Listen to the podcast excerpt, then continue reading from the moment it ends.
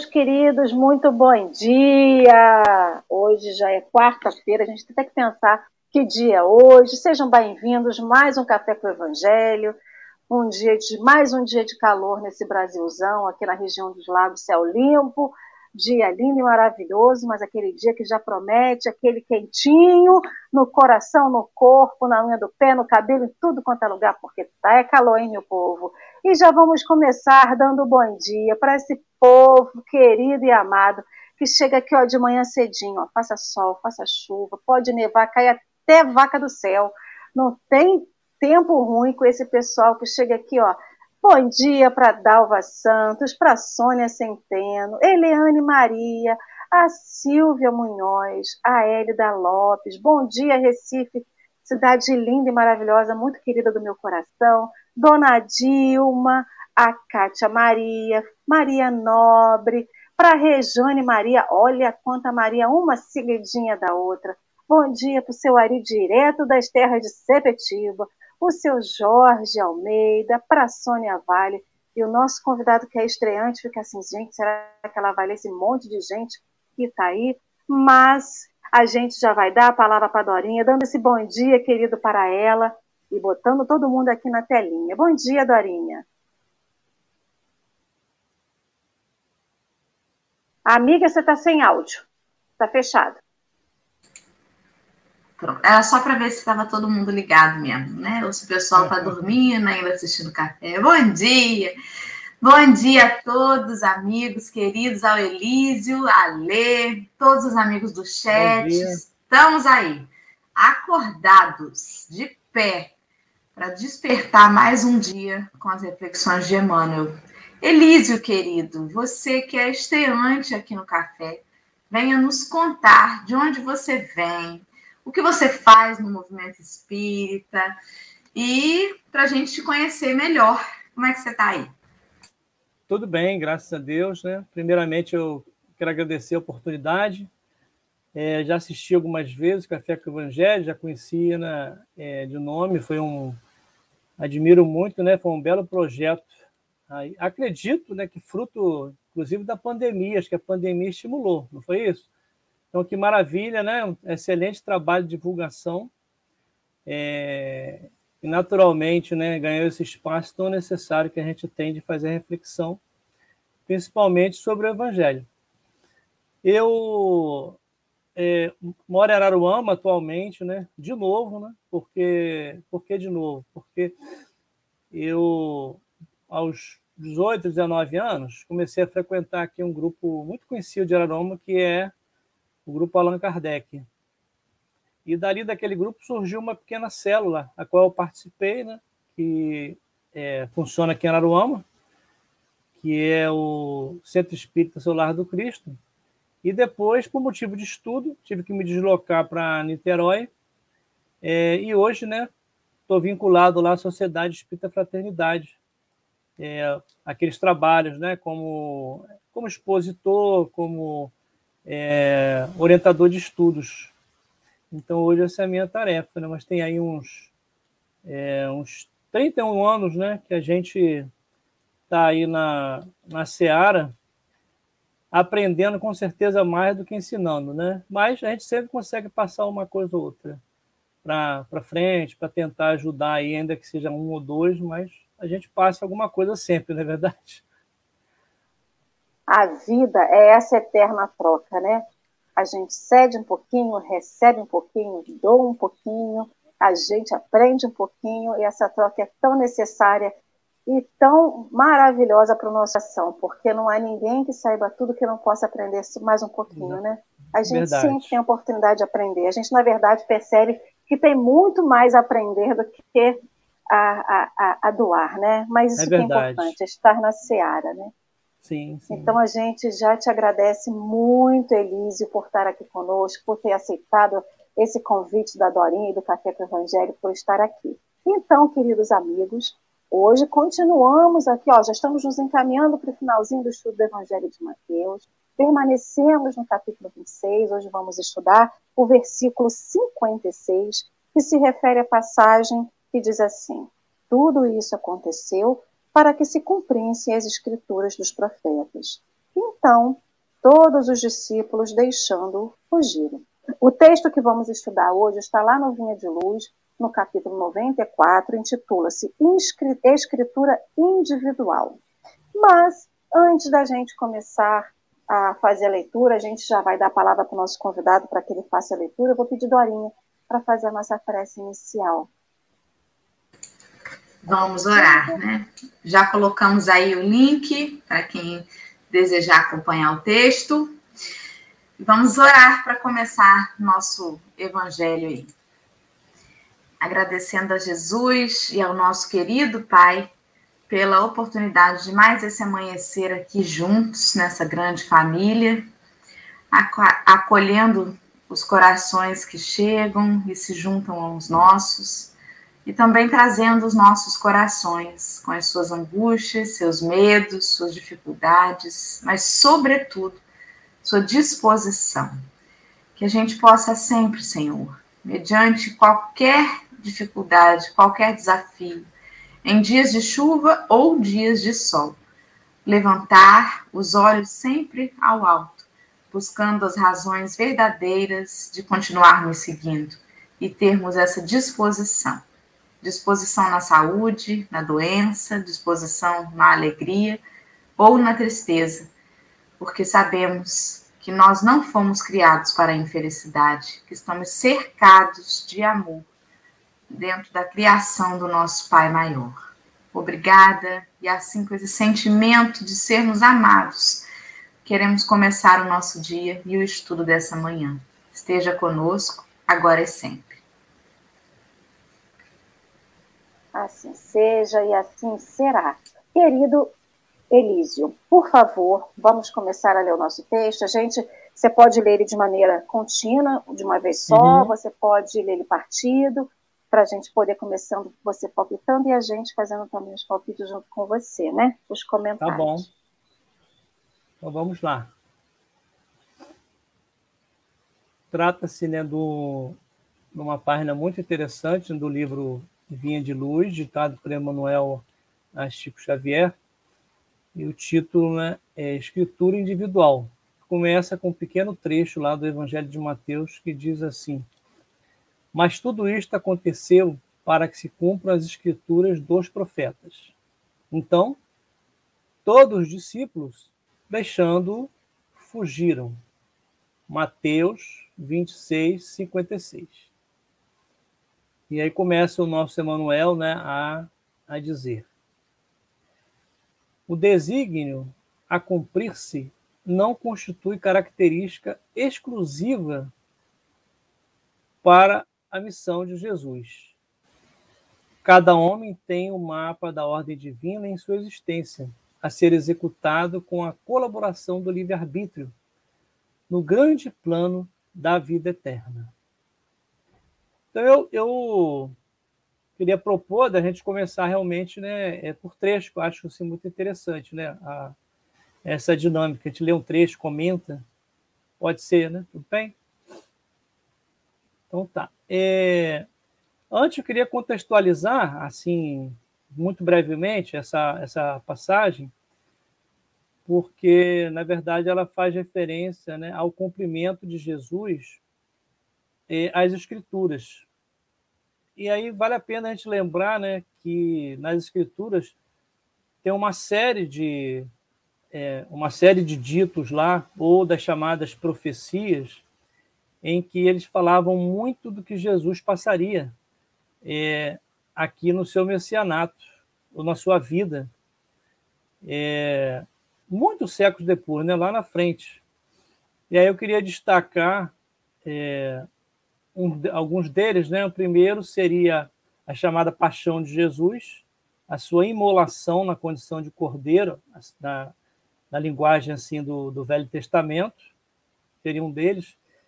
É, o outro, muito interessante, que é a previsão né, de que o filho do homem, no caso, naquela linguagem, né, Jesus, ele, quando adentrasse né, é, Jerusalém, naquele dia de glória, em que supostamente ele seria receberia a coroa né, do, de rei, mas a gente sabe que foi uma coroa diferente, foi uma coroa de espinhos. Ele pisaria, né, é, não pisaria diretamente o solo, mas sim ele adentraria, né, é, sentado num pequeno jumento. E foi exatamente o que aconteceu. Então, toda aquela glória, é, vamos dizer assim, humana, terrestre, daquele poder é, organizado que existia à época, né, centralizado por, por Roma, Jesus não teve acesso, porque quem pisou aquele chão, todo engalanado, enfeitado, na verdade foi é, a montaria, foi o jumentinho, porque Jesus estava sobre ele. Então, nem nisso Jesus né, é, teve oportunidade, vamos dizer assim, entre aspas, de saborear essa questão do poder terrestre. Primeiro, porque não lhe interessava, né? Jesus era um ser puro, né? De uma, uma evolução, é, da maior evolução né, que a gente já teve aqui no nosso planeta. Sua missão não seria essa realmente. Mas mais um ponto que fez cumprir as escrituras, porque as escrituras citam é, que isso aconteceria. Então, entre outros pontos, até os cravos né, que foram colocados nos pés deles em suas mãos, também tem lá uma, uma previsão. Então, de uma forma geral, é, a gente vê ali essa, essa oportunidade, essa colocação que Mateus faz, fazendo exatamente né, esse link, fazendo essa ponte lá com o Velho Testamento, é, daquilo que estava escrito por Jesus, daquela que seria a sua vida e que Jesus como ele bem disse, né, que ele não ele não vinha destruir a lei e nem os profetas, pelo contrário, ele viria cumpri-la.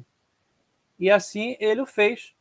E naturalmente, a gente sabe, né, que inaugurando, né, o termo amor na sua verdadeira acepção, que é esse amor universal, o amor de família, o amor por todos, né, esse amor que aliás, além de ser de família, é de uma família diferente, que é a família, né, que somos todos nós. Então, Jesus trouxe essa condição para nós, é, estabelecendo, assim, uma série né, de, de parâmetros que nós, né, é, na medida do possível, colocamos como metas. Algumas metas, às vezes, estão muito distantes para nós, porque é uma questão de evolução, evolução da gente estar tá crescendo, é uma questão da gente estar tá crescendo espiritualmente.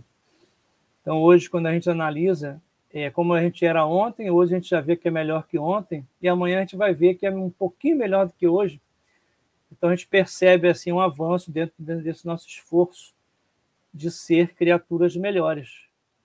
Mas no foco, né, assim da passagem é dizer isso, né?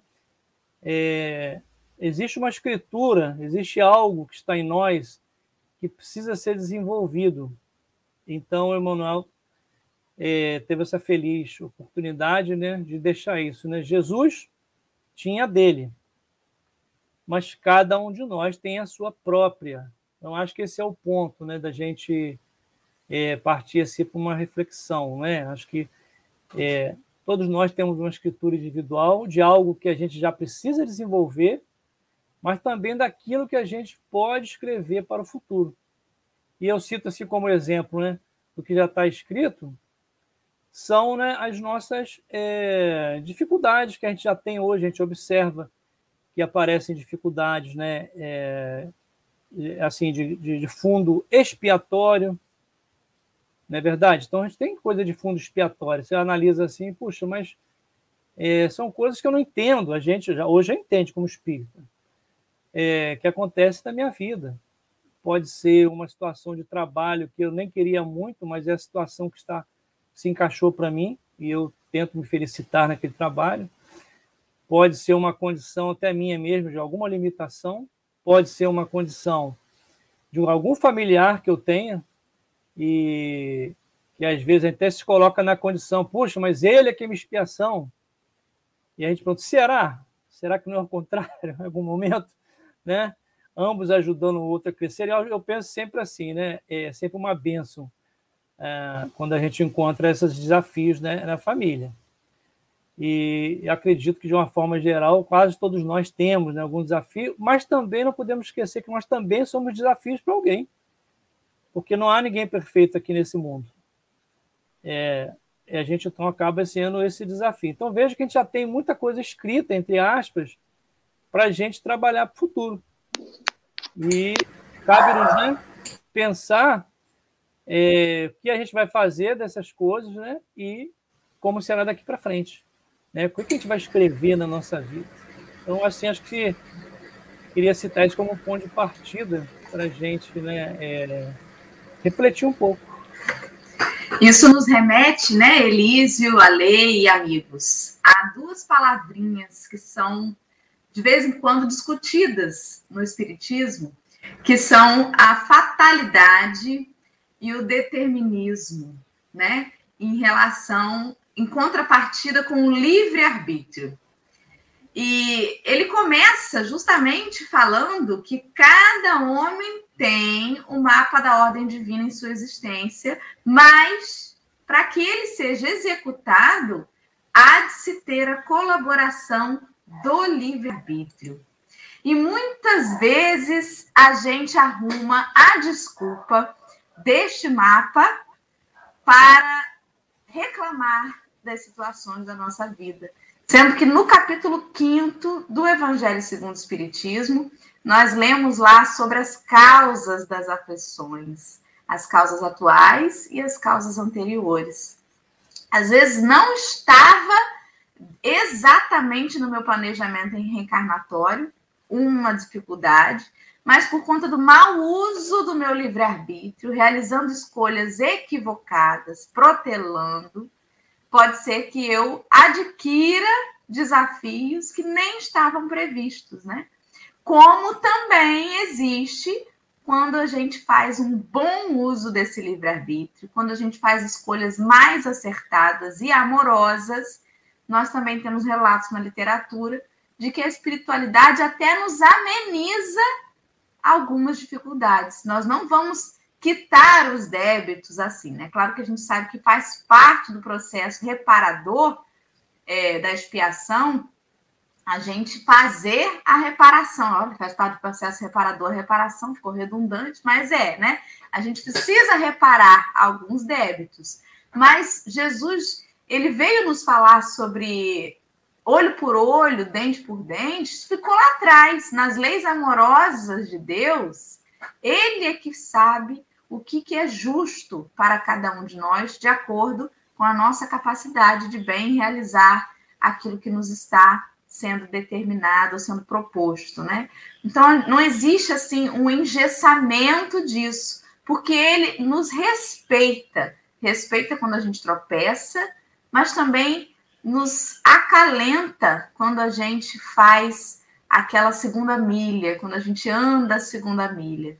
E aí você vê toda a bondade divina em volta desse processo reencarnatório. E o texto é muito interessante porque ele vem dizer o seguinte: olha, o que cada um vai passar é individual. Eu não tenho como passar pelo que o Elísio precisa passar. As experiências são deles. E aí ele falou: olha, o que Jesus tinha para passar, ele tinha para passar. E cada um de nós vamos passar. A passagem da gente pelo sepulcro vai ser para todo mundo. A gente vive como se não fosse morrer, né? A gente esquece disso. Ai, fulano morreu de repente. Com quantos anos? 99. Meu Deus, viveu 99 anos e ainda acha que ele morreu de repente?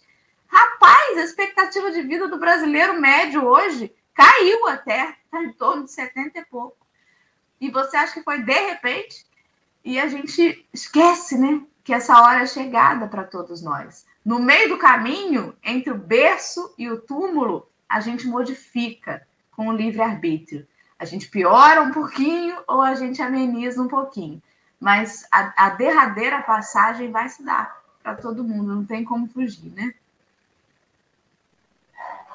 Verdade, né? A gente tem assim uma uma uma existência, né? Vale a pena gente lembrar disso, né? A vida é única, a gente foi criado, é, foi nos dado, né, a vida eterna e a gente tem várias existências e naturalmente repetir os mesmos erros é uma escolha nossa, é um desejo nosso que vai nos é, adiando essa marcha do progresso. Embora ela aconteça, a gente sabe né, que a marcha do progresso se dá mesmo diante, até mesmo da nossa má vontade, o, o, nosso não desejo de se esforçar em algum momento, mas quando a gente consegue né, se alinhar, né, estar sob essa luz é, do amor, no nosso caso, né, é espírita cristã, mas qualquer outra luz, porque a gente sabe que a, a luz do amor não está só no espiritismo, né? está em toda religião que nos, nos orienta né, a seguir ao passo do bem, do que é bom e do que é belo. No nosso caso específico, a gente sabe que trata-se de mais uma existência, mas é mais uma existência que tem muito peso.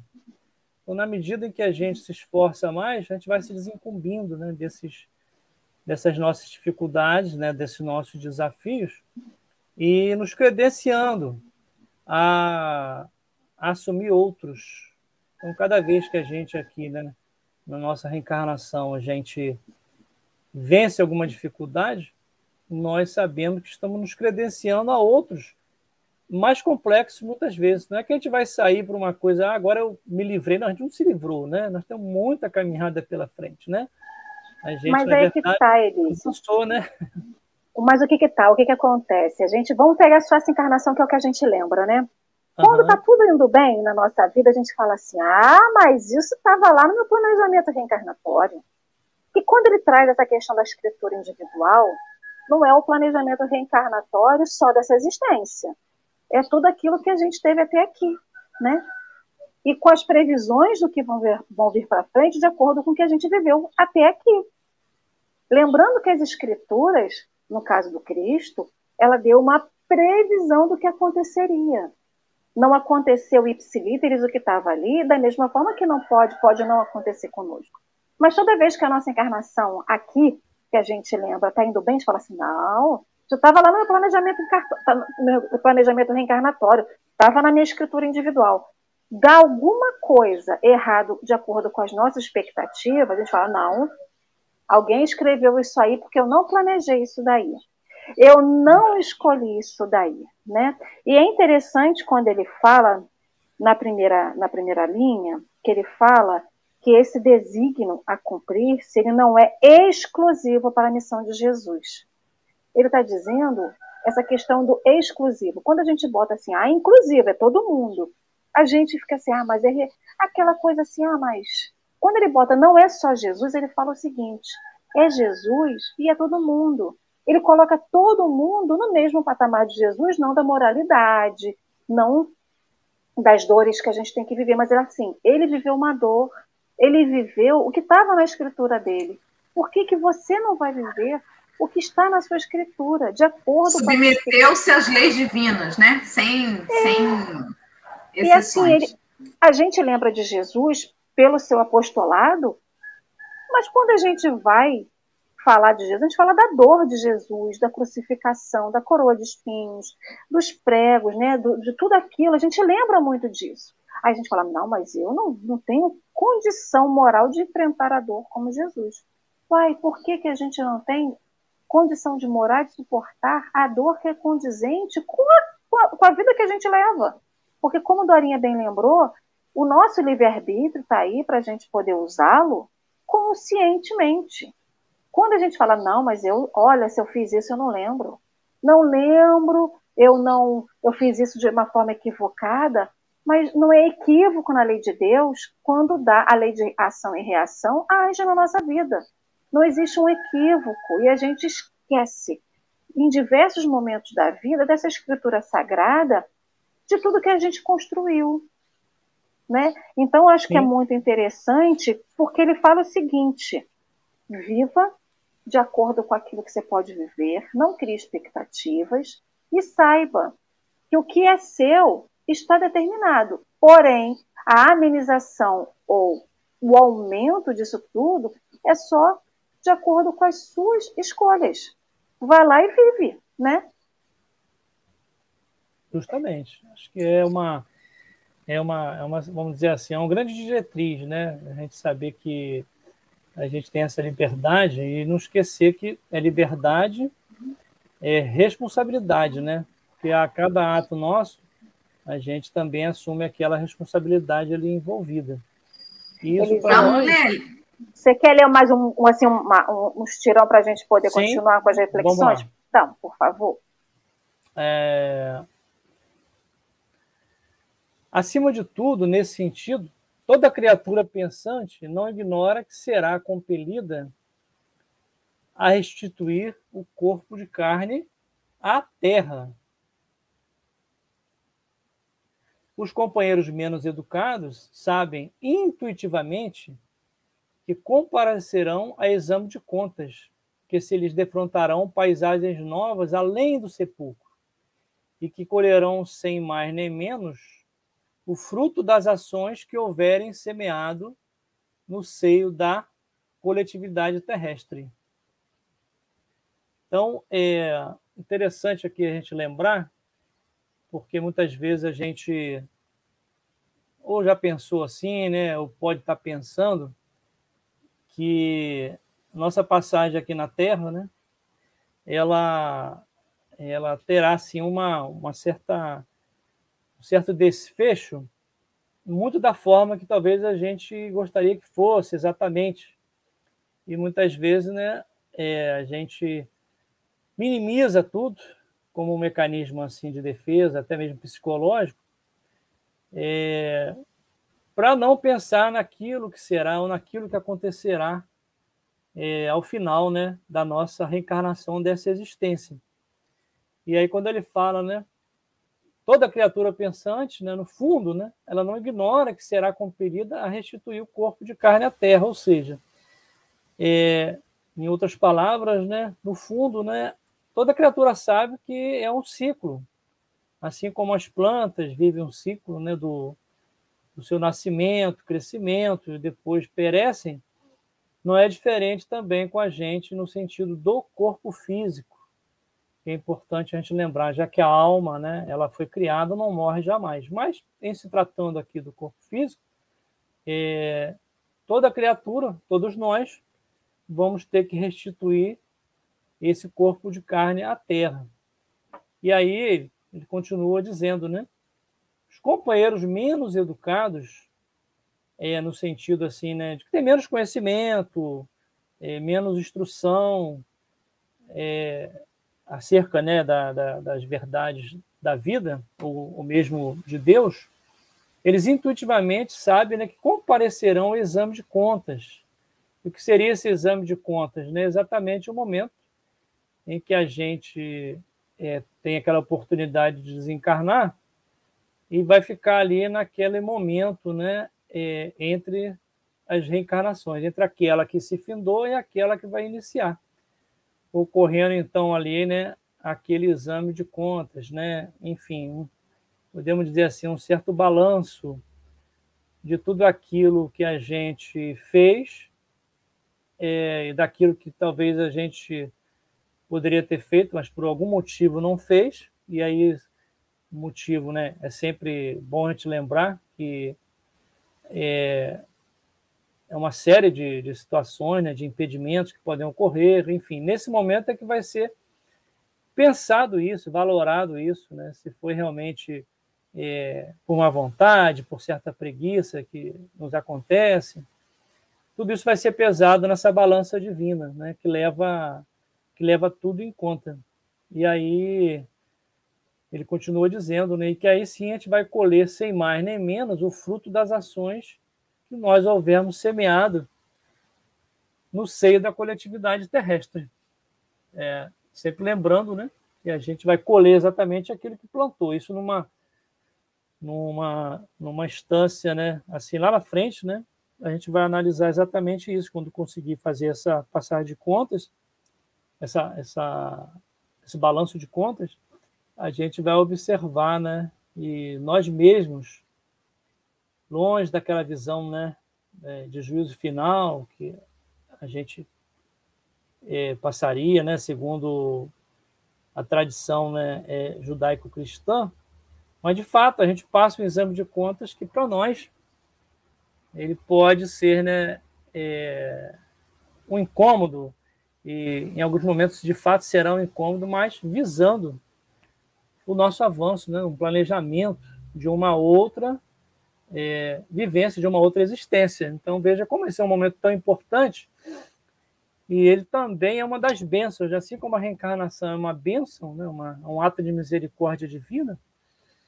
esse momento também de análise, de, né, de gente é, examinar né, o que a gente fez, poderia ter feito e não fez, tudo aquilo também, porque a gente também tem construção positiva, há de, há de se lembrar isso.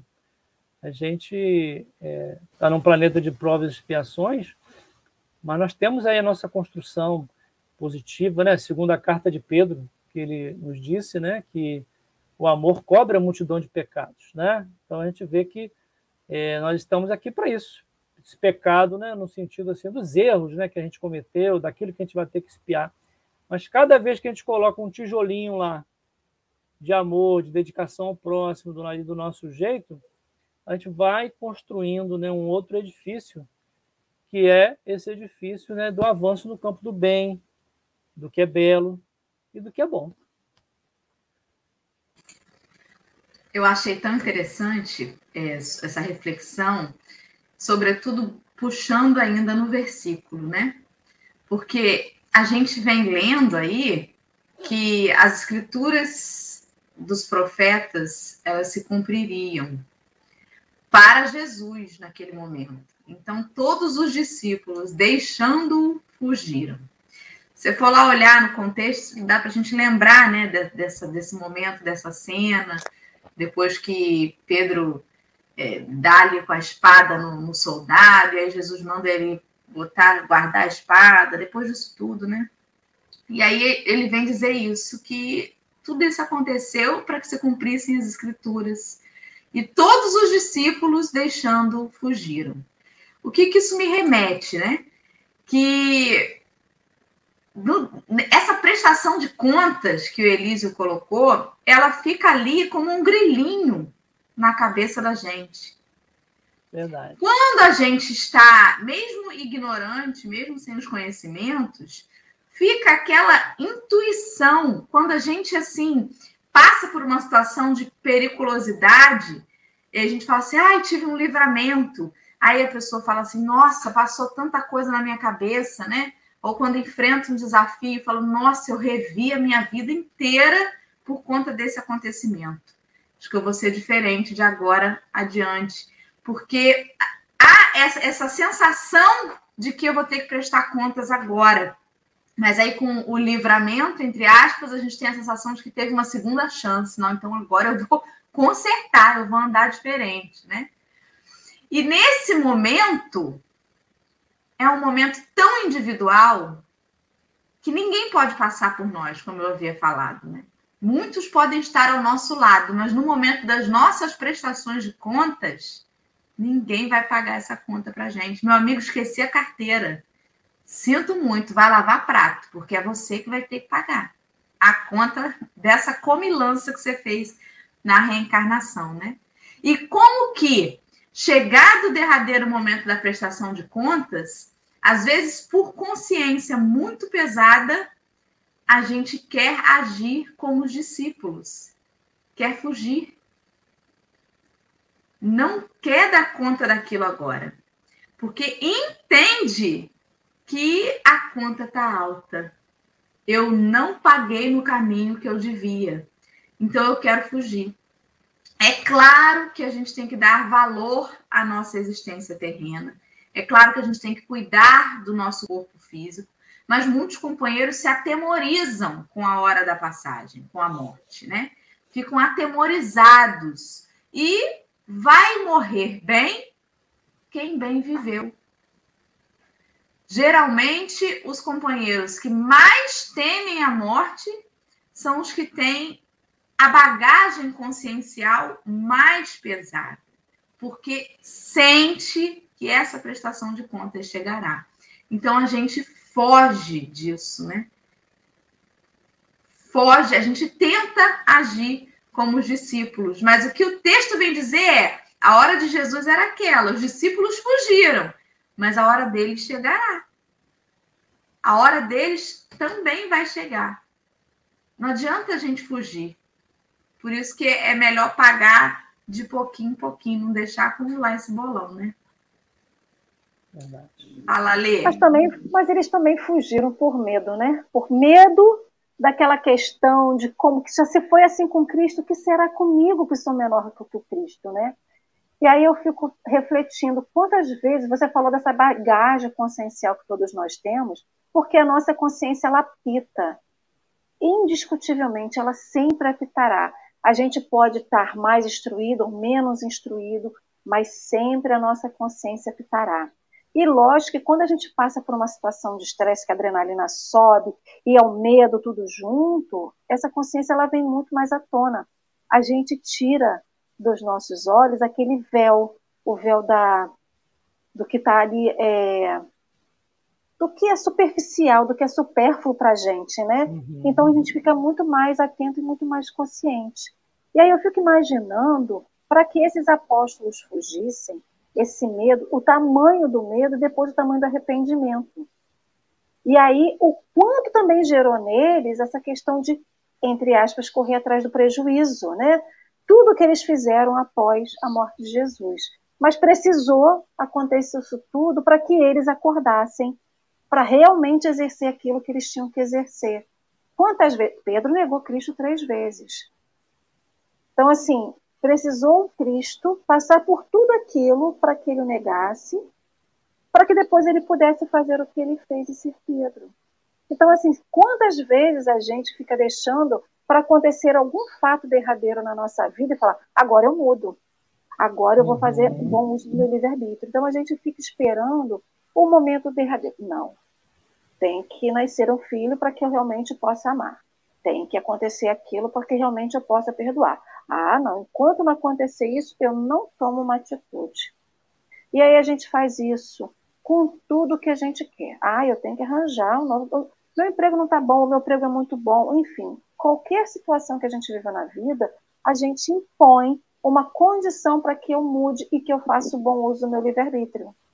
E é isso, acho que nesse momento, quando fala, né, então todos os discípulos deixando fugirem, foi um momento derradeiro o divisor de águas, para que eles pudessem fazer essencialmente o bom uso do seu livre-arbítrio. Não que eles não tivessem feito antes, mas uma questão mais consciente, mais pensada e mais concreta. Então, assim, a gente não precisa de um momento derradeiro na nossa vida para poder tomar uma atitude, né? Porque o que acontece? O sepulcro é um fato.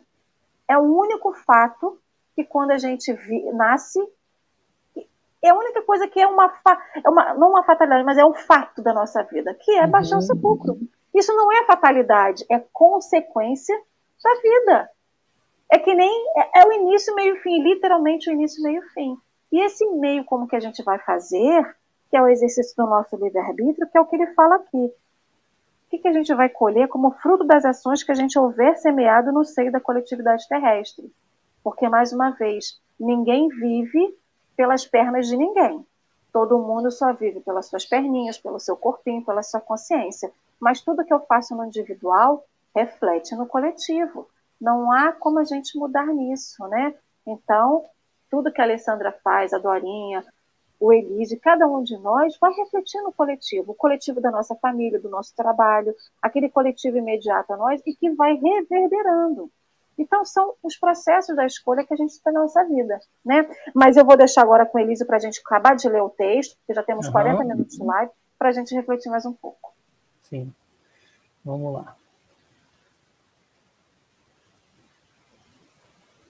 Então, continua o benfeitor dizendo: Por favor. Em, em geral, porém, ao homem comum, esse contrato entre o servo encarnado e o Senhor Supremo parece extremamente impreciso e prossegue experiência afora de rebeldia em, rebe em rebeldia.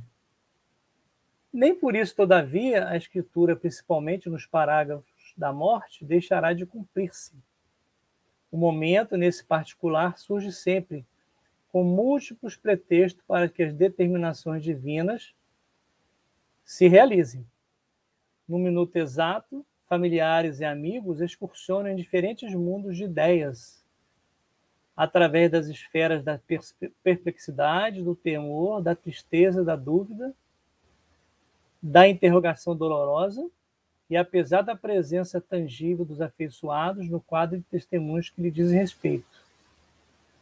O homem atende sozinho, no capítulo da morte, aos itens da escritura grafada por ele próprio, diante das leis do Eterno Pai, com seus atos, palavras e pensamentos de cada dia.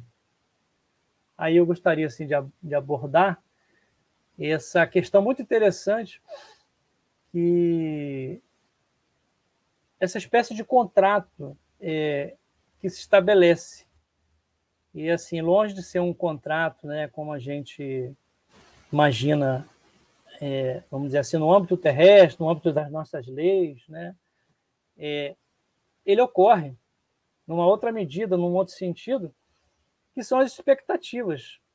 Naquele momento em que a gente tem a oportunidade né, é, de reencarnar, a gente sabe que lá no Evangelho, o Evangelho segundo o Espírito nos ensina, né? Todo espírito que retoma um corpo de carne fala né, com o objetivo de progredir, né, de avançar espiritualmente. No entanto, nós temos também a questão do esquecimento do passado. E aí, por vezes, né, ou em alguns, em alguns momentos, mesmo das nossas vidas, que hoje é, a gente, não é que a gente melhorou muito, mas é que a gente teve acesso a essa informação preciosa, né, essa informação de luz, é, que nos ilumina a todos, né, é, mas a gente, em algum momento, né, pensou que isso era realmente impreciso. Como é que se dá essa relação? Eu nasço, eu vivo, depois é, é, morro, e por ter talvez isso de uma forma imprecisa, e esse impreciso, naturalmente, ele não, não nos permite né, é, ler ou enxergar aquelas diretrizes divinas que são né, é, do amor ao próximo né, e a Deus né, é, também, a gente então vai, como diz o benfeitor, né, de experiência fora, né, de rebeldia em rebeldia. Significa dizer o quê? Né? Que nós vamos é, embora né, aquela própria experiência não boa já traga ali, às vezes, de imediato algum resultado que não é bom, mas mesmo assim a gente parece se rebelar ou se rebela mesmo e vai de encontro a ela de novo, ao invés de ir ao encontro né, da diretriz superior. E isso, como foi bem lembrado né, pela, pela Lê, é, são aqueles momentos, né, em, em alguns casos, né, chamados derradeiros. E a gente precisa, às vezes, desse derradeiro, é, um popularmente chamado né, de uma sacudidela, para poder né, nos direcionar para outro caminho. Né? Puxa, está tá indo por aqui, está vendo como é que isso traz, é, traz dores, traz é, aflições, e aflições mesmo dessa vida né, é, é, presente o Evangelho, né, como foi lembrado aí pela Dora também, né, ele traz as causas atuais das aflições e faz a gente analisar. Se não está na, na presente reencarnação alguma causa que justifique esse momento de aflição, certamente vai estar lá no passado, porque são de duas naturezas, né, a, as aflições, ou de vidas pregressas, ou da vida atual. Muito bem, vou para as minhas considerações finais, né? É, ele está falando aí sobre, ele termina o texto falando sobre o derradeiro momento da passagem, né? Sim. De, da morte do corpo físico e tudo mais, em que ele fala que naquele minuto você vai estar tá ali provavelmente envolvido na energia de familiares, de amigos, né, que estão ali em volta e tudo mais, mas que a passagem vai ser feita de forma individual ali, sozinho. Ainda que fosse num resgate coletivo, né, numa morte dessas que acontecem em acidentes, que vão com várias uhum. pessoas, mas o momento é muito particular para cada um. Mas a gente não precisa falar só do momento da morte. Quantas situações são de natureza individual e particular que a gente passa e que a gente deve passar. E aí é muito importante, claro, a energia dos que estão ao redor, é muito importante o, a vibração daqueles que estão conosco, mas é imprescindível a gente assumir as rédeas da nossa existência, do nosso eu espírito e entender que a responsabilidade de como as coisas vão acontecer, de como a gente vai lidar com aquilo, é nossa. Parte das nossas escolhas. Porque assim como aquele cidadão que desencarnou, ele teve a sua experiência de forma individual, a mãe dele, que assistiu o seu desencarne, teve a sua experiência de forma individual. O filho que estava presente no momento, vamos supor, numa situação hipotética, né? Viveu aquilo de forma individual. Então é muito complexo quando a gente tem palpites sobre a experiência do outro sem estar na pele do outro que passa aquilo. É, isso é tão.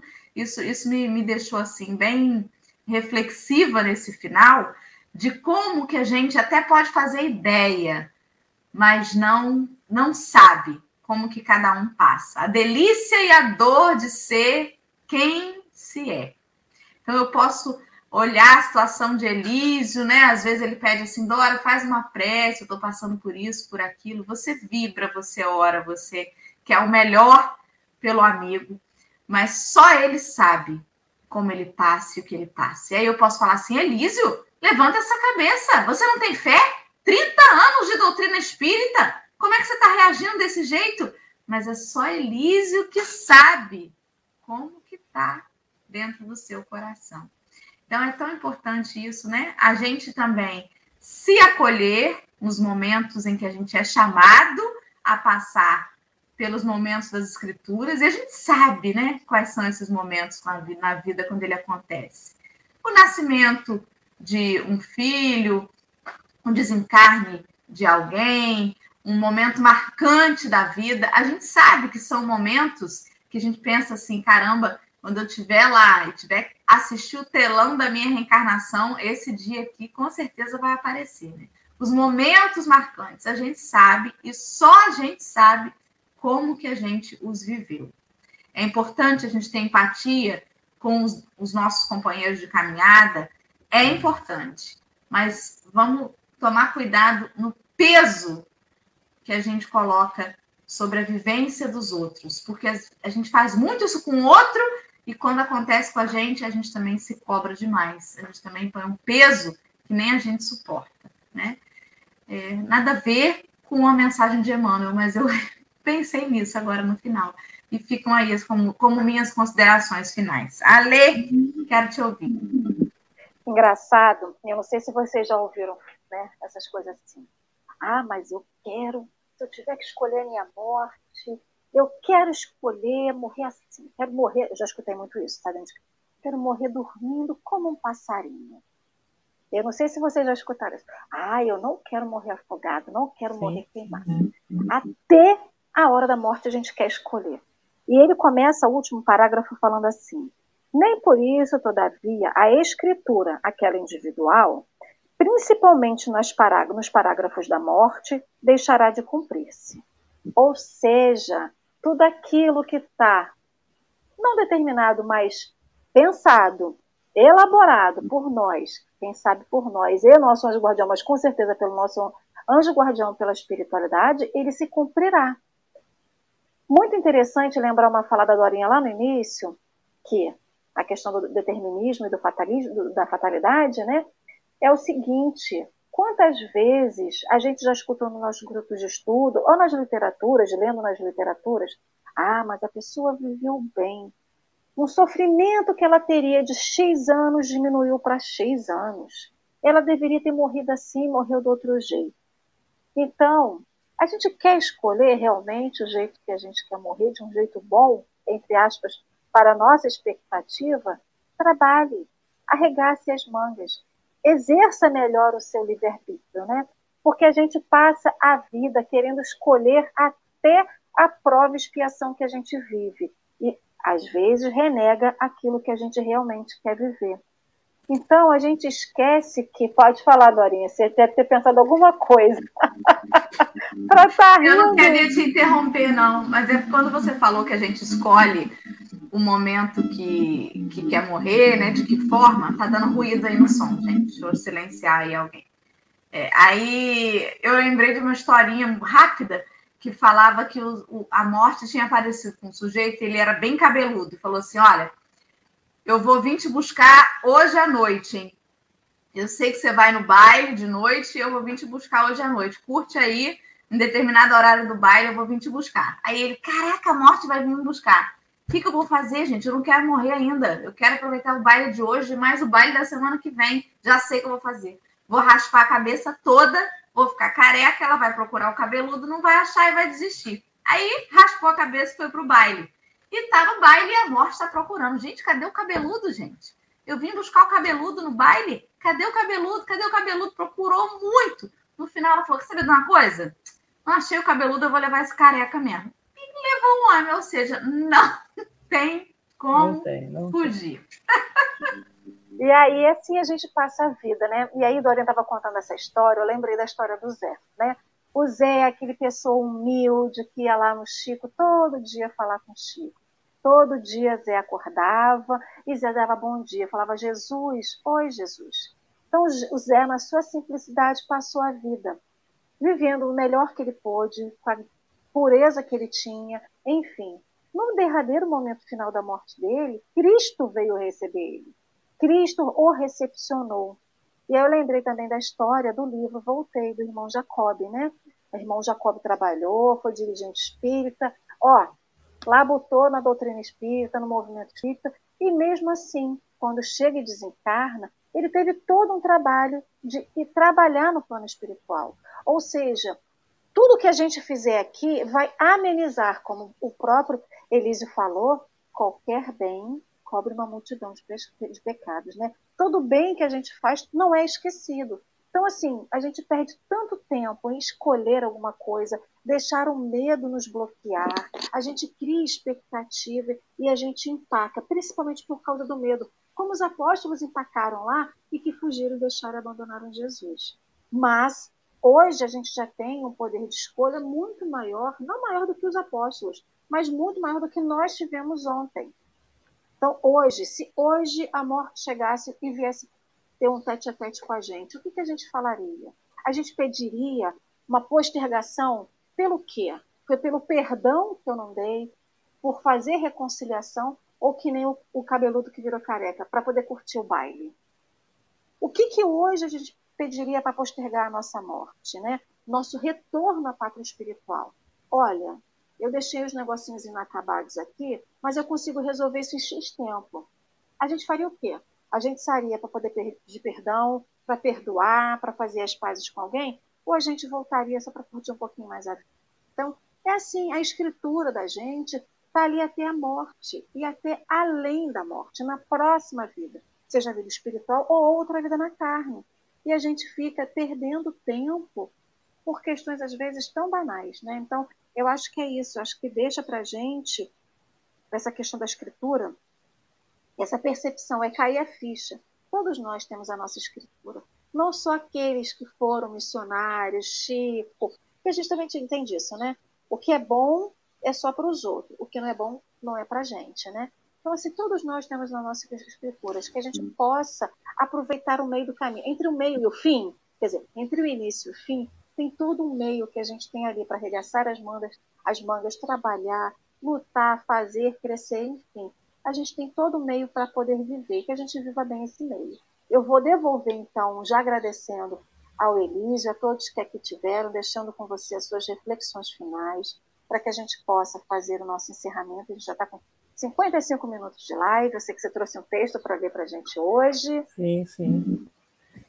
É, uma coisa rápida, assim, antes do texto, né? É, pensando em tudo é, que vocês falaram, tão legal, né? Nesse, né, nas considerações finais, né?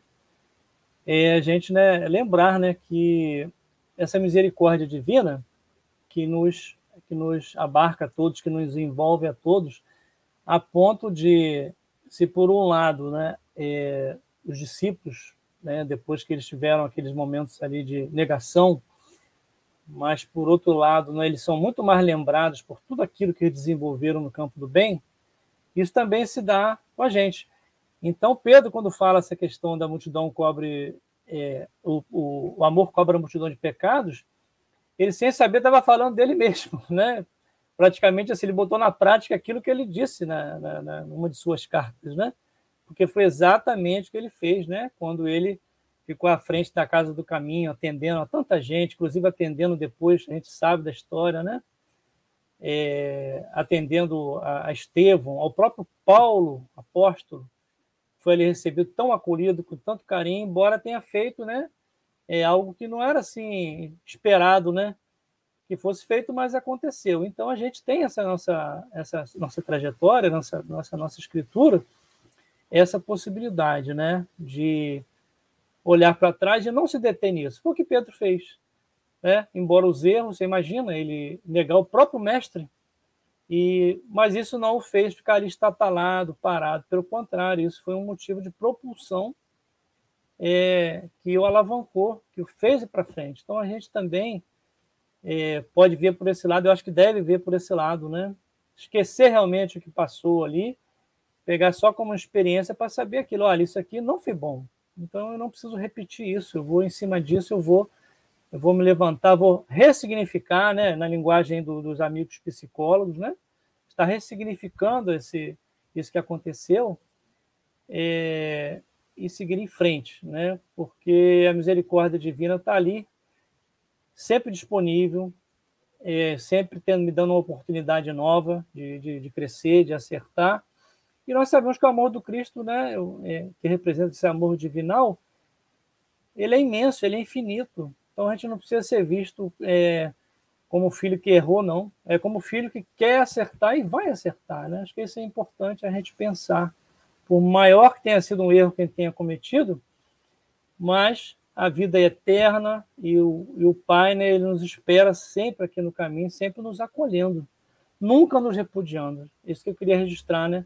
a gente nunca, nunca vai ser repudiado pelas leis divinas ou por Deus. Ainda que a gente seja repudiado pelos homens, né, que somos nós mesmos em algum momento, é, mas nunca seremos por Deus. Então é importante a gente lembrar disso, né? Que a gente tenha sempre essa visão. Olha, é, como se diz aí no popular, tão interessante, né? Deus é mais e é mais mesmo. Deus é tudo.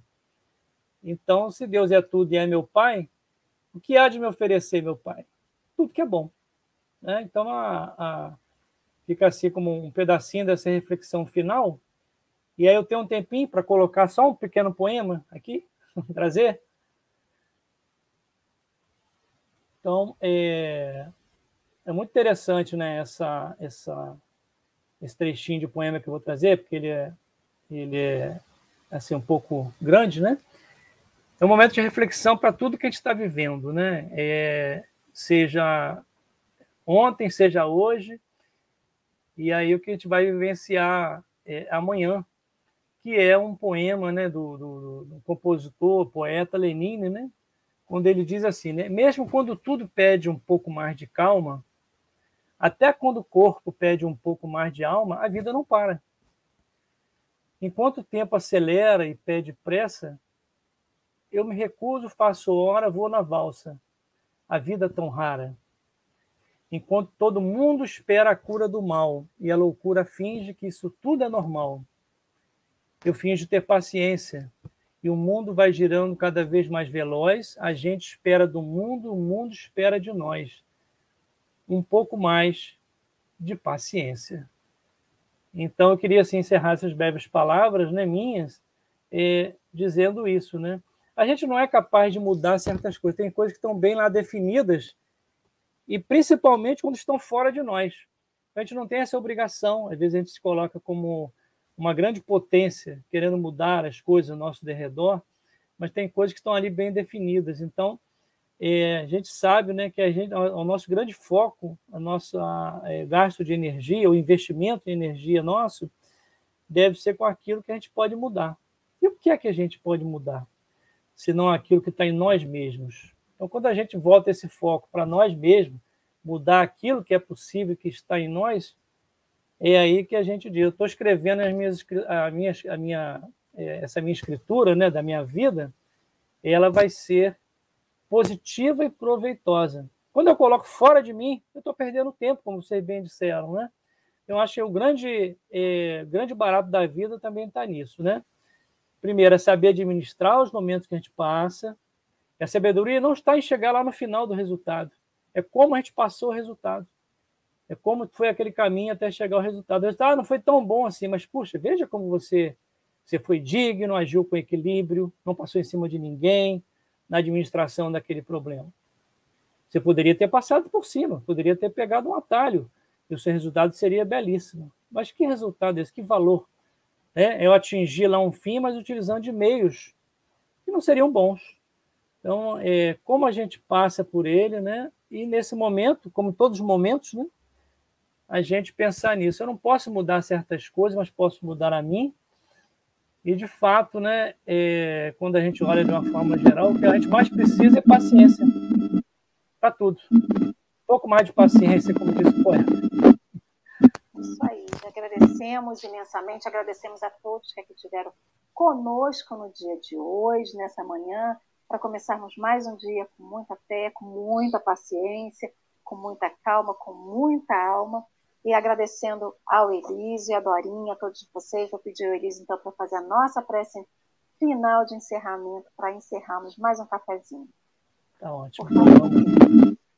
Agradecendo a vocês, né? Foi uma, uma grande alegria, né? Estar aqui nesse café especial com vocês. Vocês não fazem ideia disso. É, vamos orar então, em agradecimento. Senhor Jesus, nosso Mestre amorável,